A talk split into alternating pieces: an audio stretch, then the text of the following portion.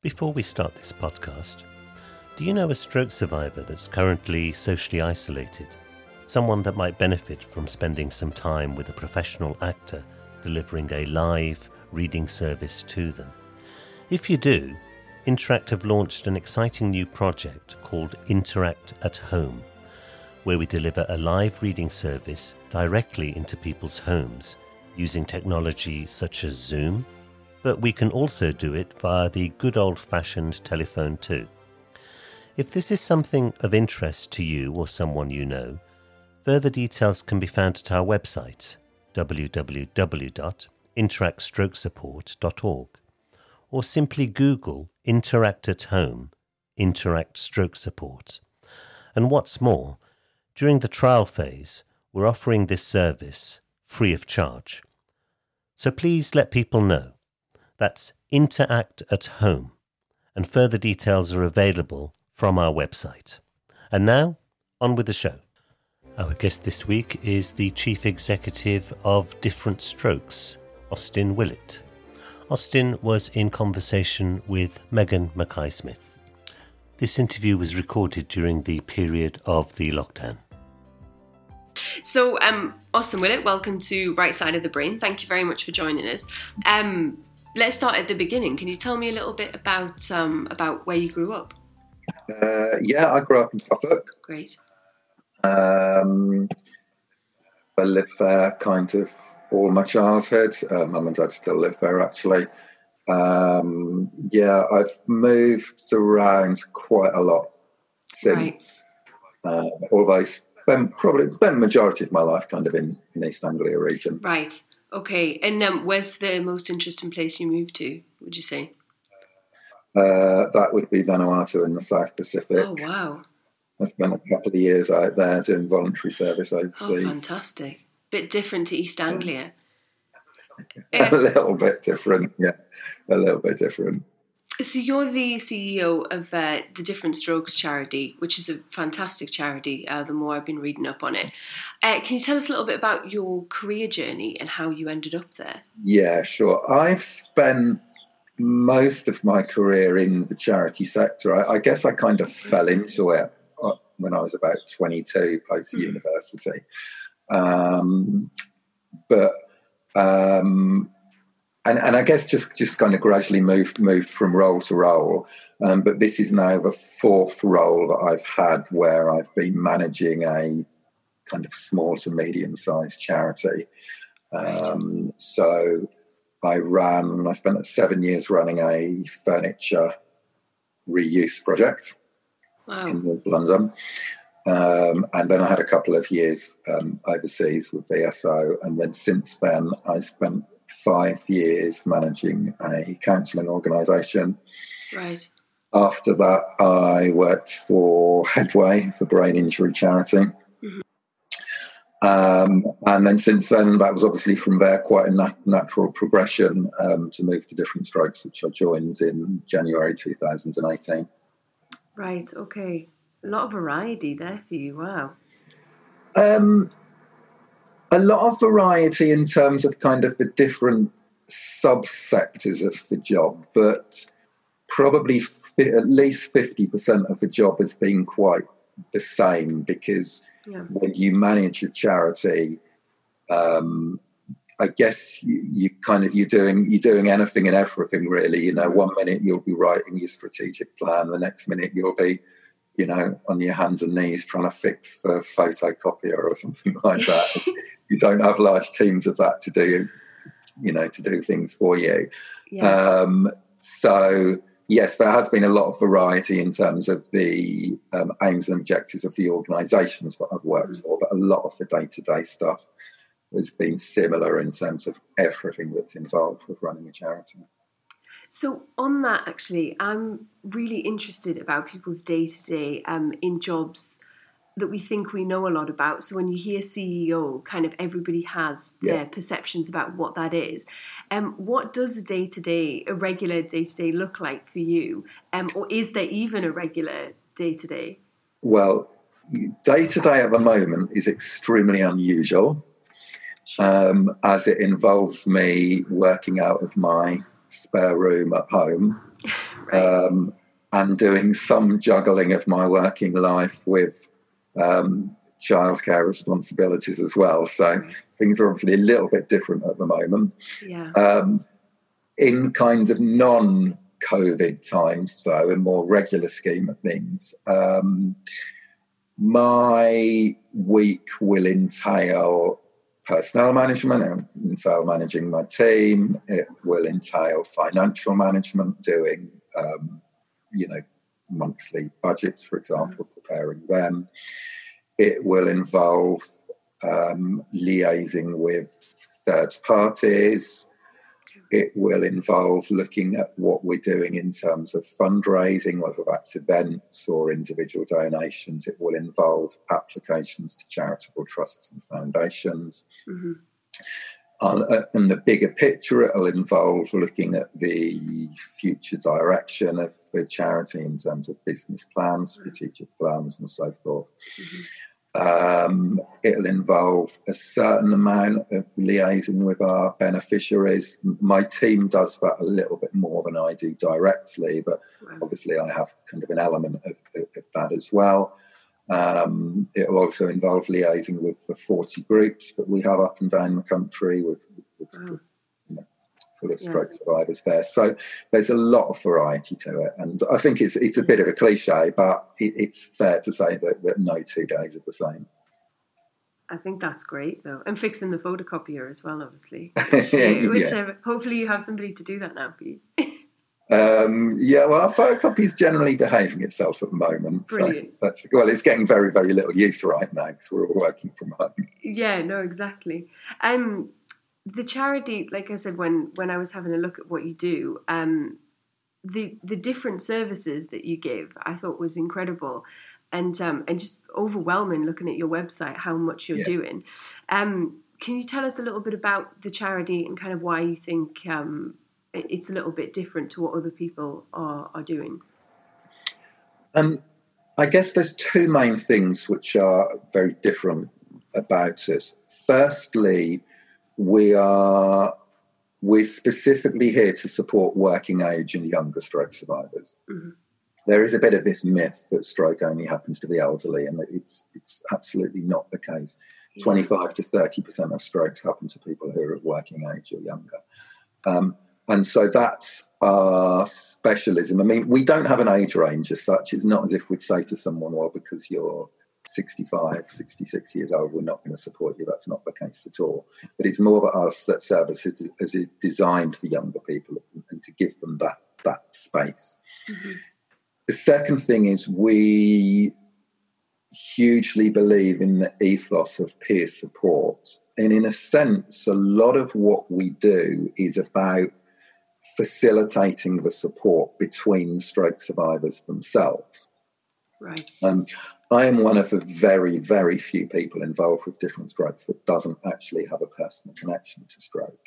Right. Around 5 of our 9 staff are stroke survivors, 3 of our 8 trustees are stroke survivors. Mm-hmm. So it's, we know how important it is to get the voice of stroke survivors within our organisation. And if you were to take something like our online support group, the closed Facebook group that we have for stroke survivors, that's got 5,500 members.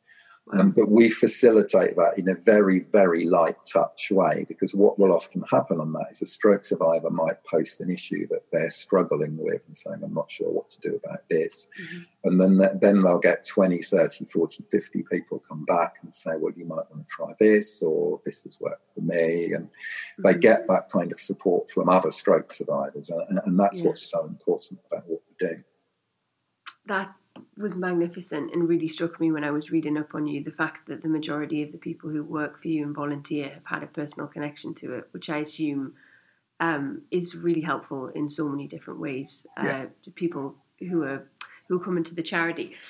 Really interestingly, you already covered something that I was going to ask you about, the perception that stroke only happens to elderly people.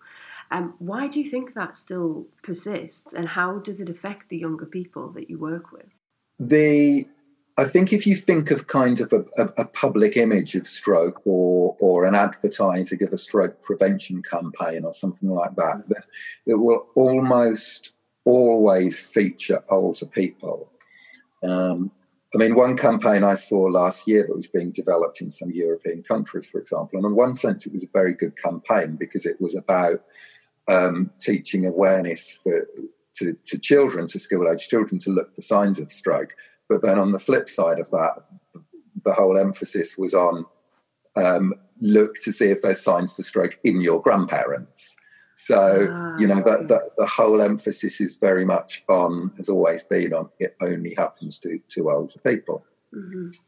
And although it's fair to say that it's more common in older people than it is in younger people, you know, up to 30% of people being, you know, of working age is still a massive amount. But I suppose in a sense it then becomes quite self-perpetuating because the more that people see or hear about stroke being something that happens to older people, the more that people believe that. And we've supported a lot of people, you know, I can think of 6 people off the top of my head who were told, well, you can't be having a stroke, you're too young. And, you know, so again, it, as I said, it becomes a bit self-perpetuating. And the knock-on effect of that is, if a young person then has a stroke, their reaction to that might be, well, I'm the only person that this has ever happened to. Yeah. I'm not aware of other younger people, therefore I'm a bit of a freak. You know, I'm the only person this has happened to. And that makes them feel more isolated. It might mean that they're less likely to reach out for support, potentially less likely to kind of share their story. And so, you know, things are changing, but you know, very, very slowly, and there's still a lot of work to do in terms of us getting out the message there that, you know, stroke happens to people of all ages. Yeah. And when you said that people they were sort of told you can't be having a stroke because you're too young, was that by kind of surrounding family members? Was that by medical professionals? I'd hesitate to say it's by medical professionals. I wouldn't, you know, I wouldn't say that was from, you know, people that doctors that worked in hospitals. Yeah. But certainly on the case of people who, you know, maybe work on the fringes of the medical profession, kind of a first aid responder or something like that, or, people that kind of work at that level who've kind of had some medical training. But still, I've thought, no, you know, stroke doesn't happen to young people. To young people. I think it was a couple of years ago, Amelia Clark from Game of Thrones spoke out because she had a stroke when she was, in her 20s. Yeah. Is that kind of, when more high-profile people speak out about it, do you find that kind of helps the work that you're doing? Does it overshadow it in any way? No, it's a huge help. It's a huge help. It's definitely a huge help. And we work, we've had a couple of fantastic supporters of people who've had strokes in their 20s, such as Megan Julia, who's a Paralympic gold medalist cyclist, and Alex Murphy, who's an ice skater on Dancing on Ice professional, and they've been great supporters of ours, and they've, you know, shared their story. And the more that people who are in the public domain share their story, the better, because it gets the message out there that stroke happens to people of all ages. One of my favourite parts of your website actually was the survivors' stories, and I kind of went down a bit of a rabbit hole and got lost there about how... It was just fascinating how each person's story was so different, even though they were all, you know, stroke was the common denominator, but they all had wildly different experiences. So I would recommend anybody listening to have a look at those stories because they're fantastic. What are, do you think, the most common concerns young stroke survivors kind of articulate to you, and how do you address them? I suppose first and foremost, it goes back to the fact that stroke only happens to older people. But because of that, a lot of the time, rehabilitation models aren't particularly designed for people who are younger. Right. So often the support is out there. The kind of rehab that you might see might be geared more to around people kind of at the older end of the spectrum. Mm-hmm. And that does leave people who are younger feeling, well, this isn't suitable for me particularly. Mm-hmm. But I guess, on a more kind of basic level, it's really important for young strike survivors to know that they're not alone, that they're not mm-hmm. the only person that it's happened to. There are a lot of other people in their age group that this has happened to, and it's really important for them to be able to get that support from their peers. How do you feel about the state of stroke rehabilitation kind of in general? The most important point here, and you touched on it when you said, the difference in the stroke survivor stories that you read on our website. Mm-hmm. Show me 50 stroke survivors and I'll show you 50 different people who've had 50 different effects and 50 different experiences. Yeah. And this is why it's so important in rehabilitation that we don't have a one-size-fits-all model. Sure. Often when we hear the word rehabilitation, you immediately think of things like, well, people trying to walk again or trying to gain movement in, another part yeah. of their body. And you think of the physical effects of that. And for a lot of stroke survivors, that's certainly the case, and that's mm-hmm. important. But many other stroke survivors might have very, very little physical impairment from their stroke, but they might be much more impaired in a cognitive way, for example, and therefore need, support in other areas. And that's where other types of rehabilitation can be so important. So on to this actually, and I'm going to, I'm trying to look up, because a colleague of mine interviewed somebody who also worked in for a stroke charity, I believe, who mentioned about he feels they're really great at getting people to walk and talk again, kind of other areas about, enjoying art, kind of things that he said that were worth living for, were kind of harder to get people, harder to rehabilitate again, I suppose. So what's your view of using the arts as a means of rehabilitation? For a number of stroke survivors, the arts might not be something that's of benefit or of interest to them, but for a lot of stroke survivors, it really can be. It really, can be kind of an important function. Mm-hmm.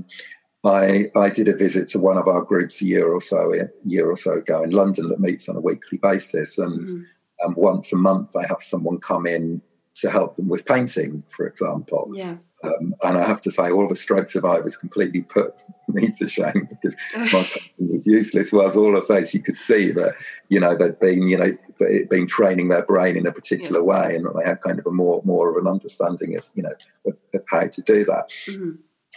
And I think it's just, it's absolutely crucial that for stroke survivors where this is of useful to them and it is of interest to them, that they have that as an option, yeah. again, because it's the kind of thing that goes away from the notion of a one-size-fits-all model that obviously yeah. We're trying to avoid. Mm-hmm. So I actually run some creative workshops for Interact, and we do some in the Leonard Cheshire Centre and one in Wandsworth as well. And what was really interesting was we obviously use art as a means for rehabilitation, and what was great was seeing people realise that they could do it. And yeah. it wasn't just something yeah. for people who deemed themselves as artists. It was that anybody could paint, anybody could write. And even though they were quite reluctant at first, it was great to see people then just enjoying it and like the process of it rather than the result of it, yeah. which was a lovely thing. Yeah, and it can be a really key way to help stimulate people's cognitive functions and to help people continue on their overall rehabilitation journey. Yeah. You mentioned obviously COVID, how that's turned, well, I mean, everything upside down, not just your working schedule. What would you say, if anything, is the biggest challenge that Different Strokes faces apart from COVID at the moment? Yeah, I mean, I think at the moment, like all organisations out there, we're in the state of almost just taking things on a week-to-week basis and trying to get through. Mm-hmm. But looking beyond that, the biggest issue that we have is public awareness. Right. We did a survey last year of about 1,000 people, just 1,000 members of the general public to ask about their perception of stroke. And we asked people, one of the questions we asked people is, what proportion of strokes do you think happen to people who are aged below 65? And 84% of people thought it was around 1 in 50, when it's 1 in 4, actually a little bit more than 1 in 4. It's between 1 in 3, 1 in 4. Yeah. But just the perception is still there in the majority of the public that it's very, very rare for it to happen in people of working age. So that's our challenge, to get that message out there more, and linked in with that to make more people aware of us as a charity, but particularly, most importantly, to get more people aware of the fact that stroke happens to people of all ages. Yeah. I suppose, like you said, with ad campaigns and things like that, it's about finding something which will reach the masses of people, because you can chip away, but actually unless other people are also changing their perceptions, it can be quite difficult.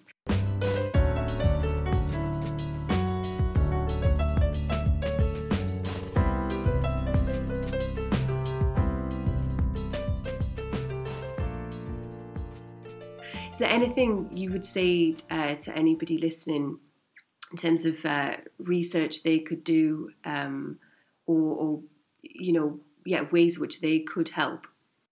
In terms of ways that people can help, I mean, the best thing really is just to talk to people, get the message out there, make more people aware that, different strokes is here, and that, strokes happen to people of all ages. People can obviously find out a lot of information about, what we do, via our website. And if people are really interested in supporting us and getting the message out more, we do have a fairly embryonic ambassador program, where we've recruited so far 5 people from various parts of the country to help represent ourselves at local events and get the message out more. That's a little bit on hold at the moment because, of course, nothing's really taking place right now. But certainly that's something that when we're back to something approaching normality again, we want to kickstart. So we'll be really, really happy to hear from anyone that's interested in being an ambassador for us. Amazing. And which cities do you work in? Well, we're national. We're UK wide. Okay. For the whole of the UK work in.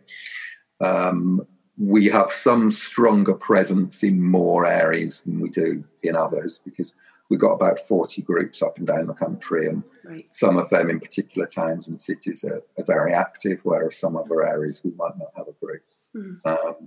But no, I mean, we consider ourselves a national organisation, and we know through the people who we support online that that's across all parts of the UK. Brilliant. I will mention for people listening that it's differentstrokes.co.uk, isn't it, the website? And you do accept donations via the website as well, don't you? Yes. Fantastic. But for anybody wanting to know more about the Ambassador Programme, or as I said, to read the stroke survivor stories, which were incredible, that would be the website, differentstrokes.co.uk. Yes. Fantastic. Austin, thank you so much for joining us today. It's been You're very welcome. Fantastic to talk to you. You too. That was Austin Willett in conversation with Megan Mackay-Smith. For more information about our work, please do visit our website at www.interactstrokesupport.org. And if you're feeling generous, please do click on the big red donate button. I very much look forward to your company on the next edition of Right Side of the Brain.